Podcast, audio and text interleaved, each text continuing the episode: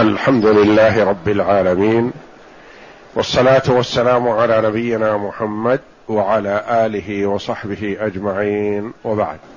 ولا يكيفون ولا يمثلون صفاته بصفات خلقه. لأنه سبحانه. لأنه سبحانه لا سمي له ولا كفء له ولا ند له. ولا يقاس ولا يقاس بخلقه سبحانه وتعالى. فإنه فإنه أعلم بنفسه وبغيره وأصدق قيلا وأحسن حديثا من خلقه.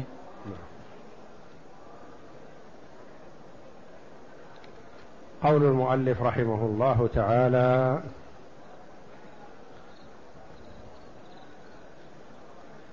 بل يؤمنون أي أهل السنة والجماعة بأن الله سبحانه ليس كمثله شيء وهو السميع البصير. فلا ينفون عنه ما وصف به نفسه ولا يحرفون الكلم عن مواضعه ولا يلحدون في أسماء الله وآياته. ولا يكيفون ولا يمثلون صفاته بصفات خلقه. ولا يكيفون ولا يمثلون صفاته بصفات خلقه لأنه سبحانه لا سمي له. إلى هنا وقفنا. لأنه سبحانه لا سمي له ولا كفء له ولا ند له ولا يقاس بخلقه سبحانه وتعالى.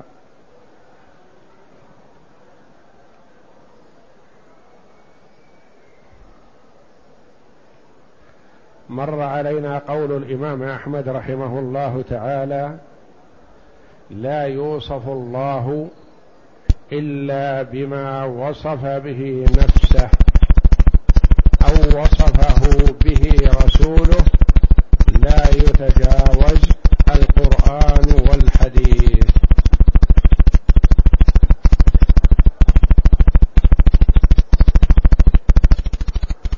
لا يوصف الله الا بما وصف به نفسه. وذلك أن صفات الله جل وعلا توقيفية. معنى توقيفية اي يتوقف على ما ورد في الكتاب والسنة. فلا يثبت لله صفة بالاستحسان أو لأنها دلت على كمال أو لانها حسنه وجميله لا فلا يوصف الله الا بما وصف به نفسه أو وصفه به رسوله صلى الله عليه وسلم لا يتجاوز القران والحديث ما وصف الله به نفسه في القران أو وصفه به رسوله صلى الله عليه وسلم في الحديث. ولا يتجاوز هذين. لا يؤتى بصفة لله جل وعلا لم ترد في الكتاب والسنة حتى ولو استح استحسناها. قال نعيم ابن حماد رحمه الله شيخ البخاري رحمه الله من شبه الله بخلقه كفر ومن جحد ما وصف الله به نفسه كفر وليس فيما وصف الله به نفسه أو وصفه به رسوله تشبيه ولا تمثيل.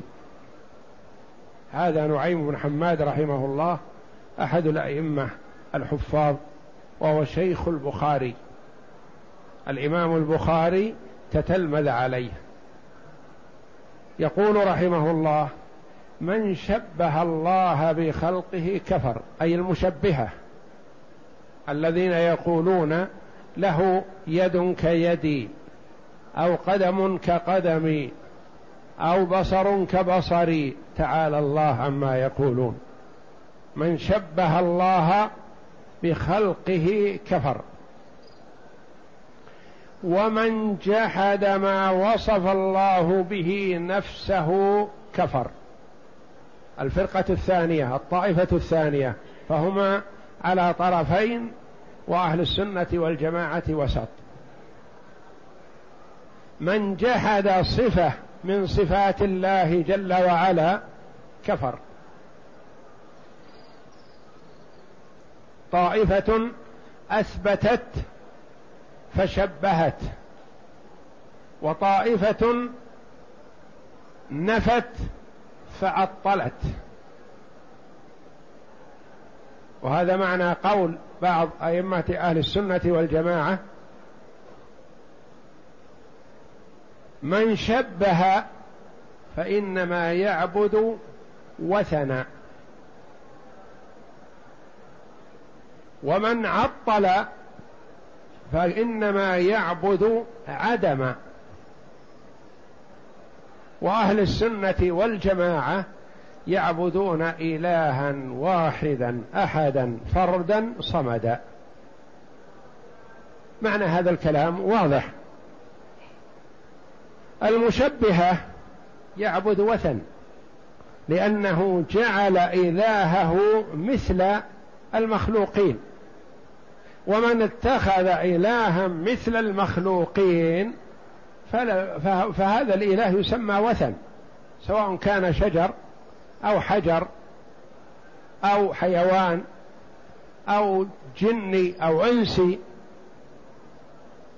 فهو وثن لأن ما عبد من دون الله فهو وثن.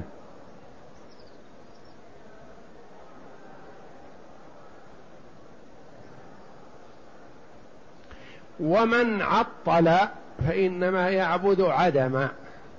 يقول سميع بلا سمع بصير بلا بصر قدير بلا قدرة. هذا ماذا يكون؟ شيء ولا لا شيء؟ لا شيء. يعبد عدما. ما يصير سميع بلا سمع بصير بلا بصر قدير بلا قدرة ونحو ذلك. هذا ما يعبد شيء. يعبد عدم يعبد شيء معدوم. وأهل السنة والجماعة يعبدون إلها واحدا أحدا فردا صمدا. وهذا معنى قول نعيم بن مسعود آه، نعيم بن حماد رحمه الله. يقول من شبه الله بخلقه فقد كفر لأنه جعل الله جل وعلا تعالى وتقدس مشابها للخلق. وهذا كفر. ومن جحد الصفات كفر. جحد صفات الباري المثبته في الكتاب والسنة يكفر. لأنه أنكر شيئا ثابتا من الدين بالضرورة معروف بالكتاب والسنة. اذا ما هو طريق السلامة. يؤخذ من هذا شيء ويترك الخطأ والضلال الذي عندهم. ويؤخذ من هذا شيء من هؤلاء ويترك الضلال الذي عندهم.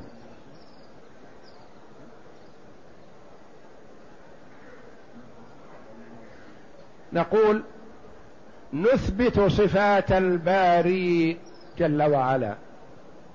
المشبهة يقولون نثبت لكن غلوا في الإثبات فشبهوا فخرجوا عن الصراط المستقيم. ونحن نثبت صفات الباري جل وعلا كما ورد في الكتاب والسنة. المعطلة أرادوا تنزيه الباري جل وعلا فجردوه من صفاته. قالوا إذا وصفناه بهذه الصفة شبتناه بالخلق. فجردوه من صفاته. فنحن نأخذ ما عندهم من التنزيه وهو تنزيه الله جل وعلا عن أن يتصف بصفة من صفات الخلق. فليست صفاته كصفات الخلق تعالى وتقدس. ونترك ما عندهم من التعطيل الذي هو النفي. والمعطله كما قال بعض السلف شبهوا اولا ثم عطلوا ثانيا. كيف شبهوا؟ يعني تصوروا في أذهانهم أن إثبات الصفة يقتضي التشبيه. فشبهوا. ثم نفوا الصفة فعطلوا.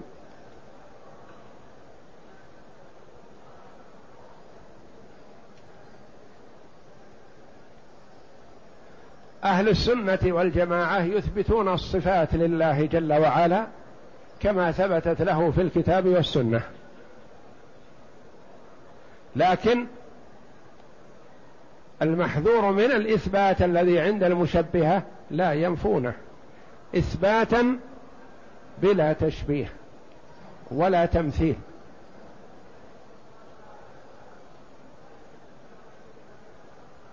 وينزهون الله جل وعلا عن صفات المخلوقين تنزيها لا يترتب عليه ما عند النفاة وهو التعطيل. تنزيها بلا تعطيل. على حد قوله جل وعلا ليس كمثله شيء وهو السميع البصير. هذه آية عظيمة دلت على الإثبات مع مع التنزيه. فهي كما يقال دستور أهل السنة والجماعة يعني مرجعهم إلى هذه الآية الكريمة. ليس كمثله شيء وهو السميع البصير. فقوله ليس كمثله شيء رد على المشبهة. وفي قوله جل وعلا وهو السميع البصير رد على المعطلة. يثبتون إثباتا بلا تشبيه وينزهون تنزيها بلا تعطيل.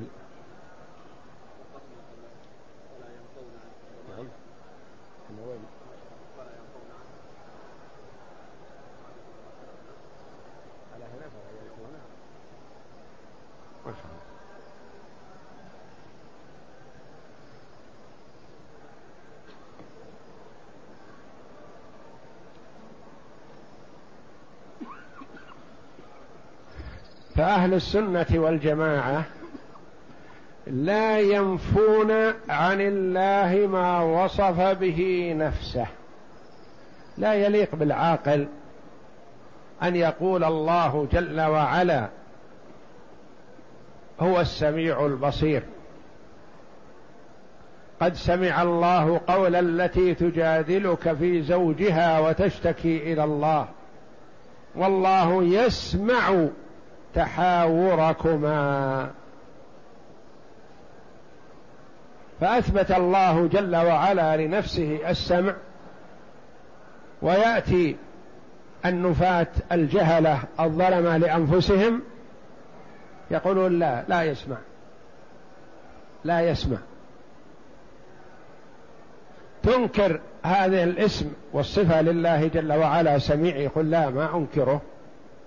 لكنه سميع بلا بلا سمع بصير بلا بصر. أهل السنة والجماعة يقولون سميع بصير. حقيقة ومعنى. لكن كيفية السمع؟ لا. ما وصلنا إلى هذا ولا ينبغي لنا أن نخوض فيه. كيفية البصر؟ لا.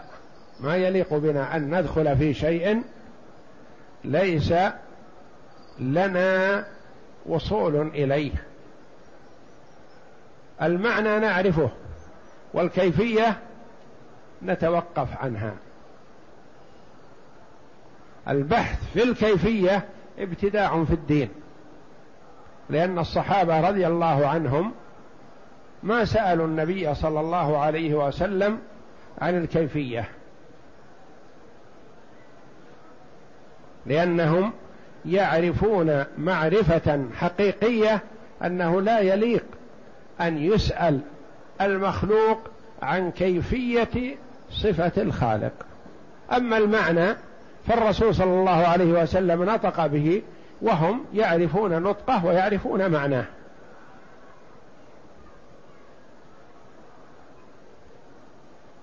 فلا ينفون عنه ما وصف به نفسه ولا يحرفون الكلم عن مواضعه ولا يلحدون في أسمائه وآياته لا يحرفون الكلم عن مواضعه لا يصرفونه عما دل عليه.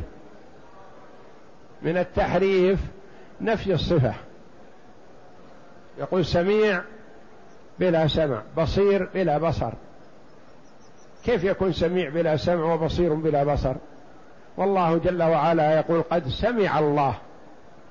نقول لا يا ربي نحن أعلم بهذا منك تعالى وتقدس.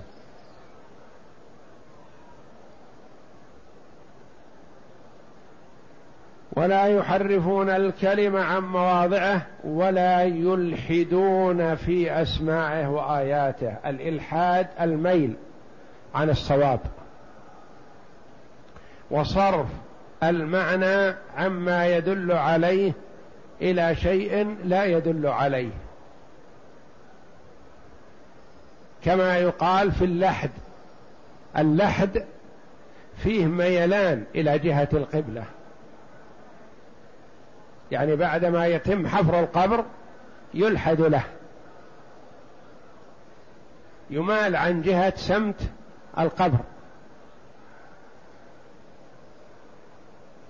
والملحد مائل عن الصراط المستقيم. مائل عن الصواب إلى الخطأ وإلى الضلال. فهم لا يحرفون الكلم عن مواضعه ولا يلحدون في أسمائه وصفاته ولا يكيفون يعني ما يبحثون في الكيفية. يثبتون ولا يكيفون. ولا يمثلون لا يشبهونه ويمثلونه بخلقه. ولا يمثلون صفاته بصفات خلقه فصفاته جل وعلا تليق به وصفة المخلوق تليق به. وقد يسمى المخلوق ببعض أسماء الله جل وعلا لكن مع الاختلاف العظيم في المعنى. كما قال الله جل وعلا في سورة يوسف وقالت امرأة العزيز هذا عزيز مصر. لكن ربما لو كان في الشام لا قيمة له. عزته في مصر فقط. اجعلني على خزائن الأرض إني حفيظ عليم. هذا كلام الله جل وعلا عن يوسف عليه السلام. يوسف حفيظ عليم لبيت المال. ممكن أن يحفظ ما يعطى لحفظه. لكن ما يستطيع أن يحفظ الذي في الشام أو في غيره. وما بعد عنه لا يستطيع أن يتحكم فيه وإنما يتحكم فيما سلم بيده وأقفل عليه الأقفال. يحفظه ولا يخرج منه شيئا إلا بحقه. فهو حفيظ عليم كيف يصرف وكيف ينفق ما عنده. أما ما يتعلق بالآخرين فلا. أقرأ. وقوله فلا ينفون عنه إلى آخره تفريع على ما قبله. فإنهم إذا كانوا يؤمنون بالله على هذا الوجه فلا ينفون ولا يحرفون ولا يكيفون ولا يمثلون. إذا كانوا يؤمنون على هذا الوجه الذي هو الوارد في الكتاب والسنة فهم لا يحرفون ولا ينفون ولا يكيفون ولا يشبهون ولا يمثلون ولا يعطلون. نعم. والمواضع جمع موضع والمراد بها المعاني التي يجب تنزيل الكلام عليها لأنها هي المتبادرة منه عند الإطلاق فهم لا يعدلون به عنها. وأما قوله ولا يلحدون في أسماء الله وآياته فقد قال العلامة ابن القيم رحمه الله والإلحاد في أسمائه هو العدول بها وبحقائقها ومعانيها عن الحق الثابت لها. بمعنى تفسيره على غير الوجه الصحيح أو نفيها أو تعطيلها أو تشبيهها كل هذا إلحاد. فالتشبيه إلحاد والتعطيل إلحاد وإنما الحق والصواب الإثبات بلا تشبيه والتنزيه بلا تعطيل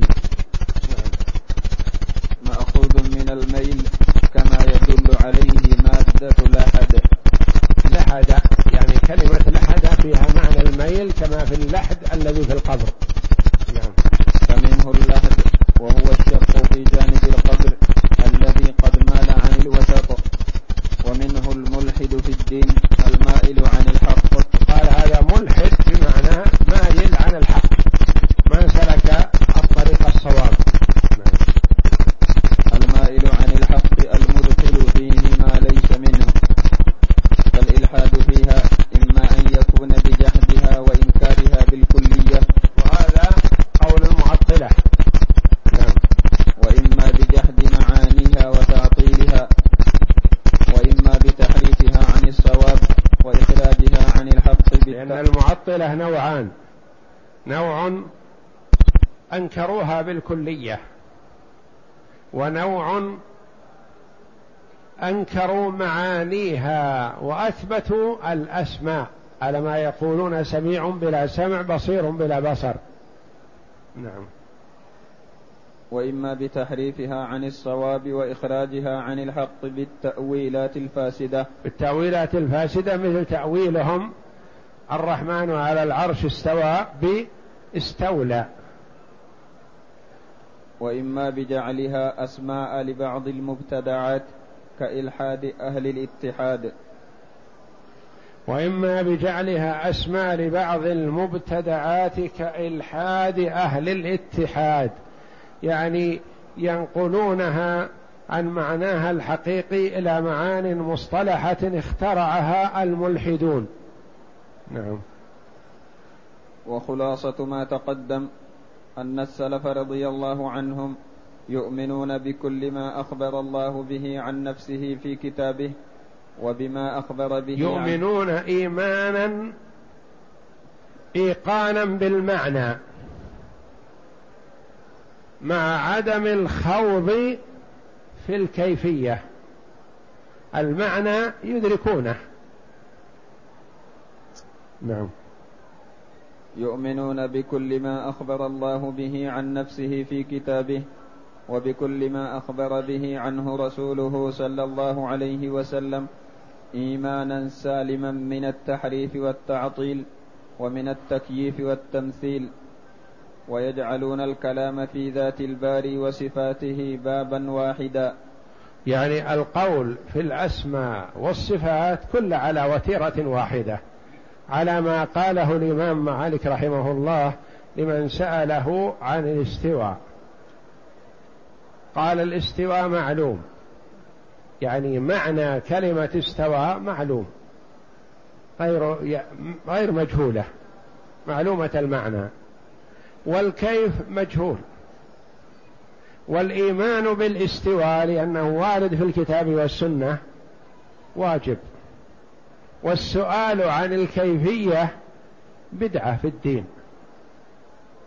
كذلك يقال في السمع يقال في البصر يقال في المجيء يقال في الوجه يقال في اليد. نعم في كل الصفات هكذا على وتيرة واحدة. يقال معنى الوجه معلوم. والكيف مجهول. والإيمان بوجه الله جل وعلا واجب لأنه وارد في الكتاب والسنة. والسؤال عن كيفية وجه الله جل وعلا بدعة محرمة. ما سأل الصحابة رضي الله عنهم الذين هم أحرص الناس على العلم ما سألوا الرسول صلى الله عليه وسلم عن الكيفية. نعم. فإن الكلام في الصفات فرع الكلام في الذات يحتذى فيه حذوه. فإن الكلام في الصفات فرع عن الكلام في الذات. وهل يليق بالمسلم أن يتكلم في ذات الله جل وعلا؟ في ذاته فكذلك صفاته. معاني الصفات يجب الإيمان بها. لكن كيفية الصفات يحرم السؤال عنها. الإيمان بوجود الله جل وعلا واجب. البحث في ذات الله جل وعلا محرم. فكذلك أن المرء ما يقول يعني اولا لا يشك في وجود الله جل وعلا. الله موجود ومعبود. البحث في ذاته تعالى لا يليق ولا يصلح أن يقول فيه شيء وإنما الواجب عليه الإيمان بوجود الله. كذلك الصفات كلها. الكلام في الصفات فرع عن الكلام في الذات كما أنه لا يليق أن يتكلم في كيفية ذات الباري جل وعلا فكذلك لا يليق أن يتكلم في صفات الباري جل وعلا. نعم. فإذا كان إثبات الذات إثبات وجود لا إثبات تكييف فكذلك إثبات الصفات. إذا كان وجود إثبات الذات إثبات وجود يعني تقول الله جل وعلا موجود. هل يليق أن تسأل كيف ذات الباري جل وعلا؟ لا. من سأل عن كيفية ذات الباري جل وعلا فهو لا يخلو. إما جاهل ما يفهم ما يقول أو ملحد. يريد إيقاع الشبه على الناس فلا يسأل عن هذا إطلاقا. نعم. وقد يعبرون عن ذلك بقولهم تمر كما جاءت بلا تأويل. وقد و... يعبرون من هم؟ السلف رحمهم الله. عن ذلك بقولهم تمر كما جاءت بلا تأويل. تمر كما جاءت يعني يؤمن بها تقرأ ويؤمن بها كما جاءت. لا تنكر إنكارها كفر. وإنما تمر يعني تقرأ ويؤمن بها كما وردت. سميع بصير كبير استوى. ينزل ربنا جل وعلا حي كل ليلة حين يبقى ثلث الليل الآخر. هذه يعني يفهم معناها وتقرأ معلومة المعنى كما جاءت في الكتاب والسنة. تمر كما جاءت وليس معنى هذا أنها تمر يعني ما يفهم معناها. ما هذا كلام إنجليزي ولا فرنسي ولا غيره هذا كلام عربي واضح. يعني تمر تقرأ إيمانا بها. وليس معنى هذا أنها تمر ولا يبحث في معناها. لا وإنما لا يبحث في كيفيتها. والمعنى غير الكيفية. المعنى غير الكيف.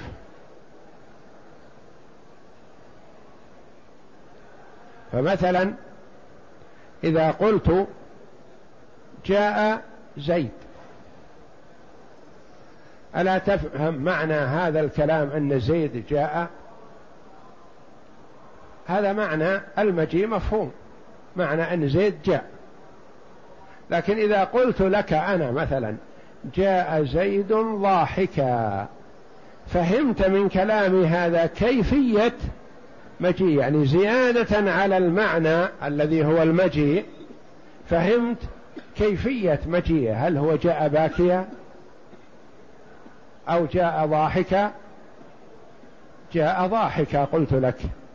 أو أقول لك جاء زيد راكب جاء زيد فهمت مجيء زيد. فإذا قلت لك جاء زيد راكبا تعرف أن كيفية مجيئه جاء على هذه الصفة. فالكيف غير المعنى. الكيف معنى زائد. والمخلوق ممكن نكيفه. ممكن نعطيك صورة كأنك تراه. بين كيفيته كأنك تراه وإن لم تكن رأيته. كما يقال ضبطه بالوصف. يعني تذكر من صفاته التي تميزه حتى كأن سامع وصفك إذا كنت دقيق في صفتك كأنه يشاهده.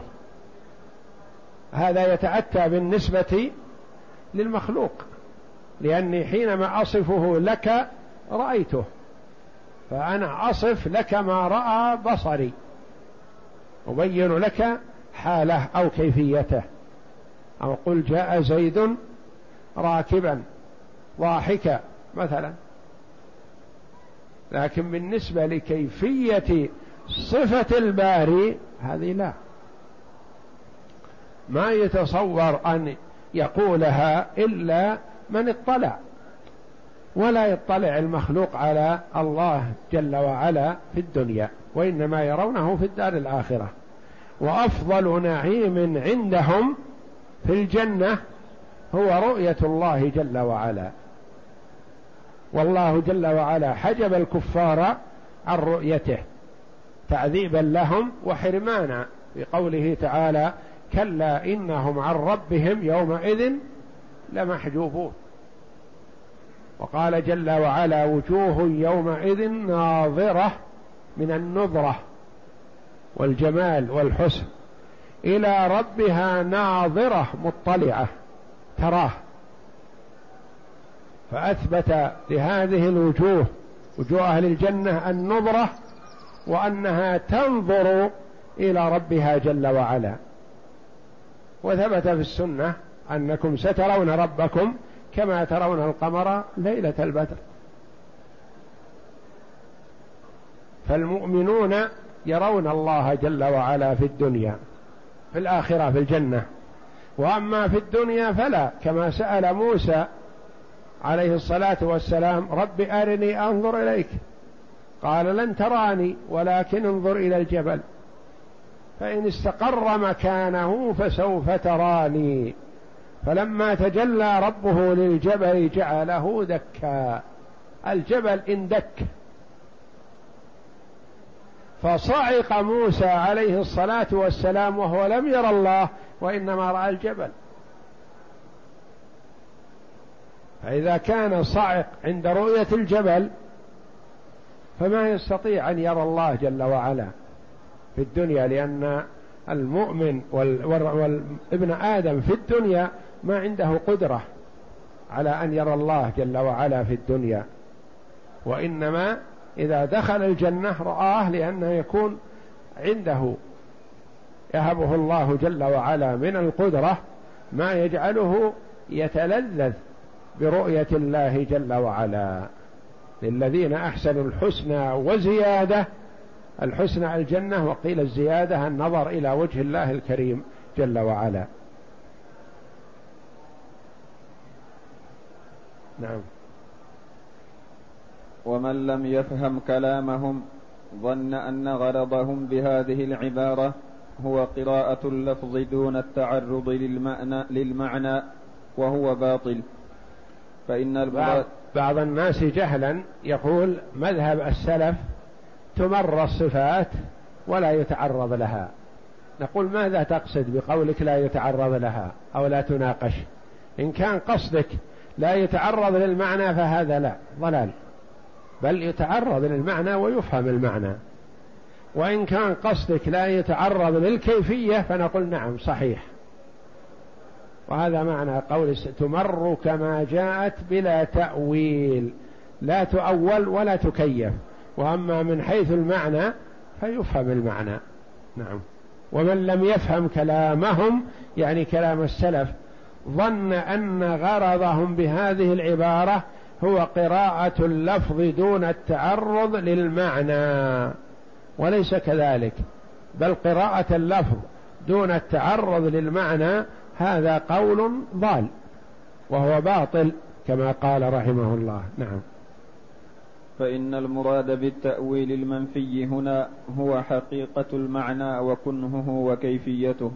يعني كيفية المعنى كيفية الوجه. أما إثبات الوجه فهذا ثابت. على كيف أو كيف يكون تعالى الله ما ندرك. السمع معناه واضح.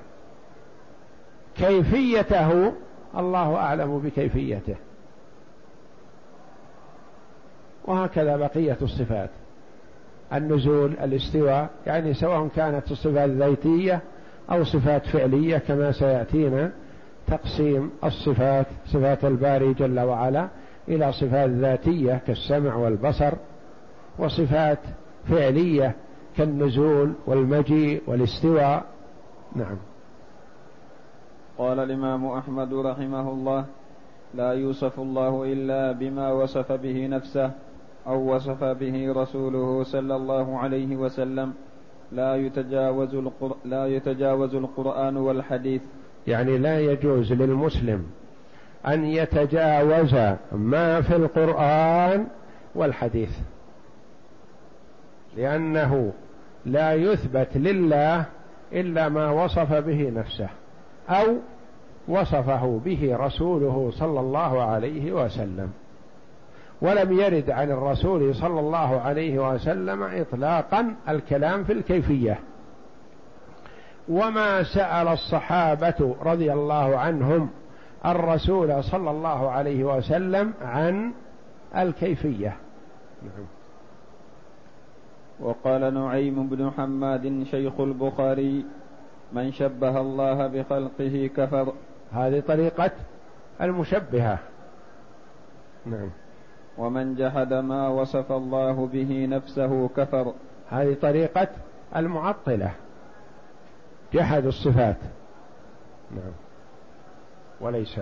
وليس فيما وصف الله به نفسه أو وصفه به رسوله صلى الله عليه وسلم تشبيه ولا تمثيل. يعني ما في ما أثبت الرسول صلى الله عليه وسلم عن ربه تشبيه.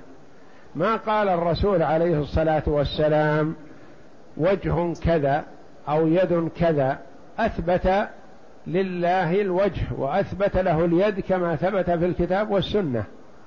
وما شبه عليه الصلاة والسلام. ولا فيما أثبت الله في القرآن تشبيه وإنما فيه إثبات. فالإثبات شيء والتشبيه شيء آخر والتنزيه شيء والتعطيل شيء آخر. الإثبات محمود والتشبيه ممقوت والتنزيه محمود والتعطيل ممقوت. نعم. لأنه سبحانه لا سمي له ولا كفء له ولا ند له. تعليل. قوله نعم. قوله لأنه سبحانه لا سمي له إلى آخره تعليل لقوله فيما تقدم إخبارا عن أهل السنة والجماعة لا يكيفون ولا يمثلون. يقول المؤلف رحمه الله لأنه أي الله جل وعلا لا سمي له. ولا كفء له ولا ند له لا سمي له يماثله ولا كفء له يكافئه يصير مثله ولا ند له لا شبيه له. وهذه كما قال ابن القيم رحمه الله هذه الأوصاف الثلاثة متقاربة. وكل كلمة دل عليها القرآن. لأنه لا سمي له كقوله جل وعلا هل تعلم له سميا؟ وهذا الاستفهام للنفي والإنكار. يعني ليس له سمي تعالى ولا كفء له كقوله جل وعلا ولم يكن له كفوا أحد. في سورة الإخلاص ولا ند له فلا تجعلوا لله أندادا وأنتم تعلمون. نعم. ومعنى لا سمي له أي لا نظير له يستحق مثل اسمه أو لا مسامي له يساميه. يساميه يعني لا سمي له نظير له لا نظير له يستحق مثل اسمه حقيقة ومعنى. أو لا مسامي له يعني لا أحد يساويه. يقال فلان يسامي فلان يعني هو وإياه على حد سواء أو متقاربين. والله جل وعلا لا سمي له يستحق اسمه حقيقة ومعنى. ولا مسامي له يشابهه ويماثله ويساويه. نعم. وقد دل على نفيه قوله تعالى في سورة مريم هل تعلم له سميا؟ فإن الاستفهام هنا إنكاري معناه النفي. وليس المراد من نفي السمي أن غيره لا يسمى بمثل أسمائه فإن هناك أسماء مشتركة بينه وبين خلقه. ليس معنى أنه لا يسمى باسمه.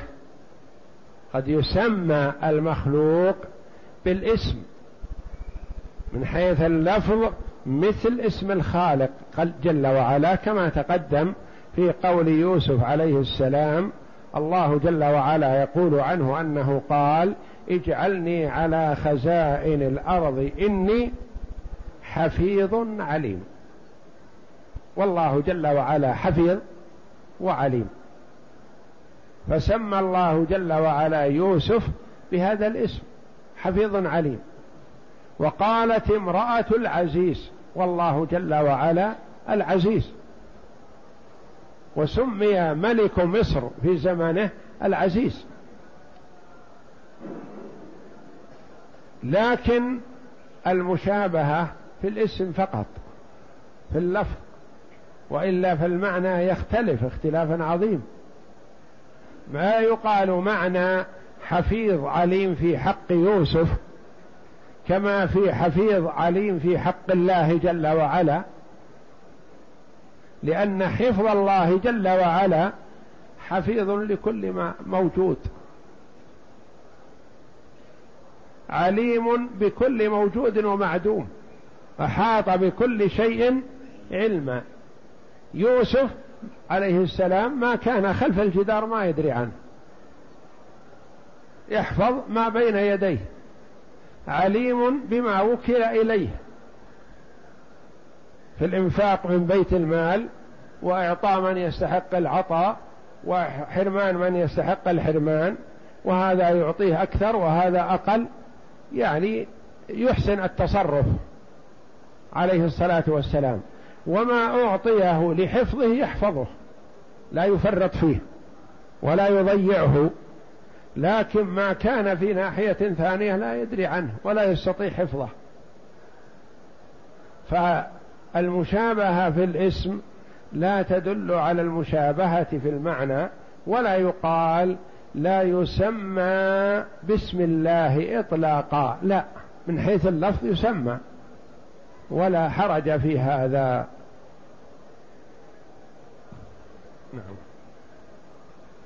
وليس المراد من نفي السمي أن غيره لا يسمى بمثل أسمائه فإن هناك أسماء مشتركة بينه وبين خلقه ولكن المقصود أن هذه الأسماء إذا سمي الله بها كان معناها مختصا به لا يشركه فيه غيره.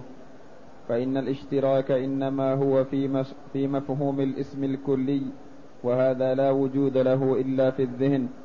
وأما في الخارج فلا يكون المعنى إلا جزئيا مختصا.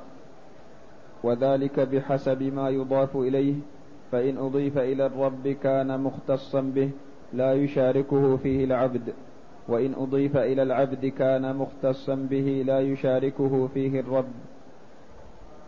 وأما الكفء فهو المكافئ المساوي وقد دل على نفيه قوله تعالى ولم يكن له كفوا أحد وأما الند فمعناه المساوي المناوئ. قال تعالى فلا تجعلوا لله أندادا وأنتم تعلمون في سورة البقرة. نعم. ولا يقاس بخلقه سبحانه وتعالى. وأما قوله ولا يقاس بخلقه فالمقصود به أنه لا يجوز استعمال شيء من الأقيسة التي تقتضي المماثلة والمساواة بين المقيس والمقيس عليه في الشؤون الإلهية. فلا يقاس بخلقه يعني لا يشبه بخلقه ولا يقاس قياس تمثيل أو قياس شمول بخلقه جل وعلا لأنه منزه سبحانه وتعالى عن صفات المخلوقين. نعم. وذلك مثل قياس التمثيل الذي يعرفه علماء الأصول بأنه إلحاق فرع بأصل في حكم جامع. فرع أشبه الأصل في شيء ما من أحكام فأخذ حكمه. كما مثل المؤلف رحمه الله تعالى مثلا نقول مثلا هل النبيذ النبيذ محرم أم حلال؟ نقول حرم الخمر لما؟ لأنه مسكر. والحب النبيذ يسكر قالوا القليل منه ما يسكر والكثير يسكر. نقول إذن يلحق النبيذ بالخمر لاتفاقهما بصفة وهي صفة الإسكار. فحكم النبيذ حكم الخمر حتى وإن لم يسكر القليل منه. مثلا بعض المشروبات مثلا إذا شرب منه كأس أو كأسين ما يسكر لكن إذا شرب منه أربعة خمسة سكر الشارب. نقول هذا محرم لأنه اتفق مع الخمر في صفة الإسكار. والنبي صلى الله عليه وسلم يقول ما أسكر كثيره فقليله حرام. ما أسكر كثيره فملء الكف منه حرام. ما أسكر الفرق منه فملء الكف حرام. أو كما قال صلى الله عليه وسلم. فقيس هذا بهذا. قيس تحريم النبيذ على تحريم الخمر لاتفاقهما في صفة الإسكار. نعم. كإلحاق النبيذ بالخمر في الحرمة لاشتراكهما في علة الحكم وهي الإسكار. فقياس التمثيل مبني على وجود مماثلة بين الفرع والأصل والله عز وجل لا يجوز أن يمثل بشيء من خلقه. فلا قياس تمثيل. في حق الله جل وعلا لأنه ليس هناك شيء من المشابهة. نعم.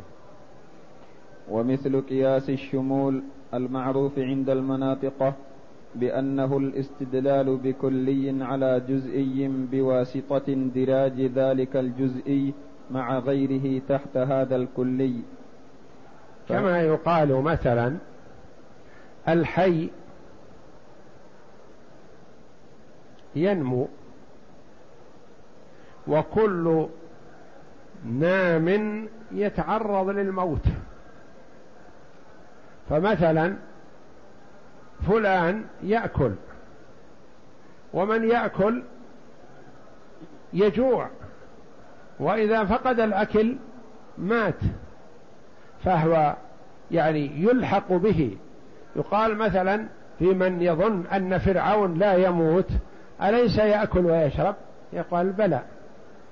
اذا الذي يأكل ويشرب يزيد وينمو. ومن كانت هذه صفته الزيادة والنماء مآله إلى النقص الموت.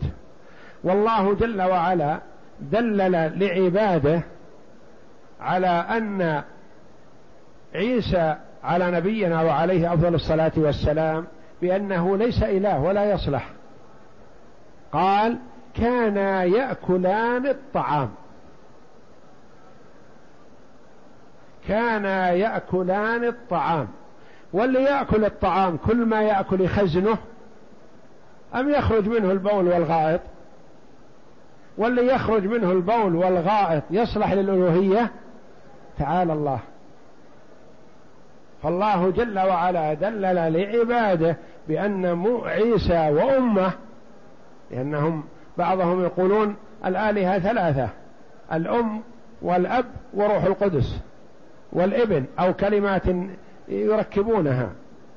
فالله جل وعلا دلل على للعقلاء بأن عيسى ومريم ما يصلحان للألوهية؟ يأكلان الطعام. ولم يقل جل وعلا إنه يحصل منهم كذا وكذا وإنما هذا مفهوم من أكل الطعام.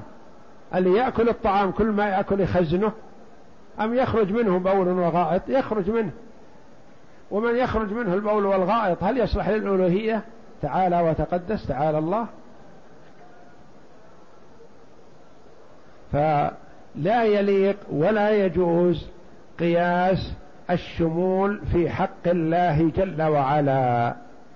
لا يقال مثلا المخلوق حي والله حي فبينهما مشابهة أو شمول في كذا لأن حياة الله جل وعلا ليست كحياة المخلوق. حياة المخلوق يتعرض لها الموت والنمو والنقص والزيادة والجوع والعطش وغير ذلك. والله جل وعلا منزه عن صفات النقص كلها وصفات العيب. فلا يقاس بخلقه لا قياس تمثيل ولا قياس شمول. وإنما كما قال بعض العلماء يتأتى في حق الله قياس الأولى. قياس الأولى. مثل ما يقال مثلا الارتفاع والعلو صفة حسنة في المخلوق. لله جل وعلا اكملها واعلاها السمع والبصر صفة حسنة في المخلوق. لله جل وعلا أولاها وأكملها. وهكذا نعم. فهذا القياس مبني على الاستواء على استواء الأفراد المندرجة تحت هذا الكلي. ولذلك يحكم على كل منها بما حكم به عليه. ومعلوم أنه لا مساواة بين الله عز وجل. مثلا كل بني آدم مثلا يأكل ويشرب. مثلا هو حي ويأكل ويشرب. فرعون اللعين أليس كذلك؟ لأنهم كانوا يتصورون أنه ما يموت. قبل موته مثلا فلان. فرعون يأكل ويشرب. وكل من يأكل ويشرب عرضة فهو حي عرضة للموت. فهذا يقاس هذا على هذا لكن في جانب الله جل وعلا لا لا يليق. ومعلوم أنه لا مساواة بين الله عز وجل وبين شيء من خلقه وإنما يستعمل في حقه تعالى قياس الأولى. قياس الأولى. هذه الصفة صفة كمال في المخلوق لله جل وعلا أولاها. فالله أولى بها لكن ليست كصفة المخلوق. السمع والبصر صفة كمال بالمخلوق. فالله جل وعلا أولى بها على ما يليق بجلاله وعظمته. نعم. ومضمونه أن كل كمال ثبت للمخلوق وأمكن أن يتصف به الخالق. وأمكن انتبه لهذه لأن قد تكون صفة كمال في المخلوق ولا يمكن أن يوصف بها الخالق مثل المخلوق الذي يولد له شخص يولد له وآخر عقيم. أيهما أكمل؟ العقيم يتمنى أن يكون مثل هذا يولد له. فهذه صفة كمال في حق من؟ المخلوق فقط ولا تليق بالخالق جل وعلا. بخلاف السمع والبصر فهي صفة كمال بالنسبة للمخلوق والله جل وعلا أولى بهذا. هذا قياس الأولى فيما يمكن أن يتصف به الخالق جل وعلا. ومضمونه أن كل كمال ثبت للمخلوق وأمكن أن يتصف به الخالق فالخالق أولى به من المخلوق. وكل نقص تنزه عنه المخلوق فالخالق أحق بالتنزه عنه. وكذلك قاعدة الكمال التي تقول إنه إذا قدر اثنان أحدهما موصوف بصفة, الكم بصفة كمال والآخر يمتنع عليه أن يتصف بتلك الصفة كان الأول أكمل من الثاني. فيجب إثبات مثل تلك الصفة لله ما دام وجودها كمالا وعدمها نقصا. والله أعلم وصلى الله وسلم وبارك على عبده ورسول نبينا محمد وعلى آله وصحبه.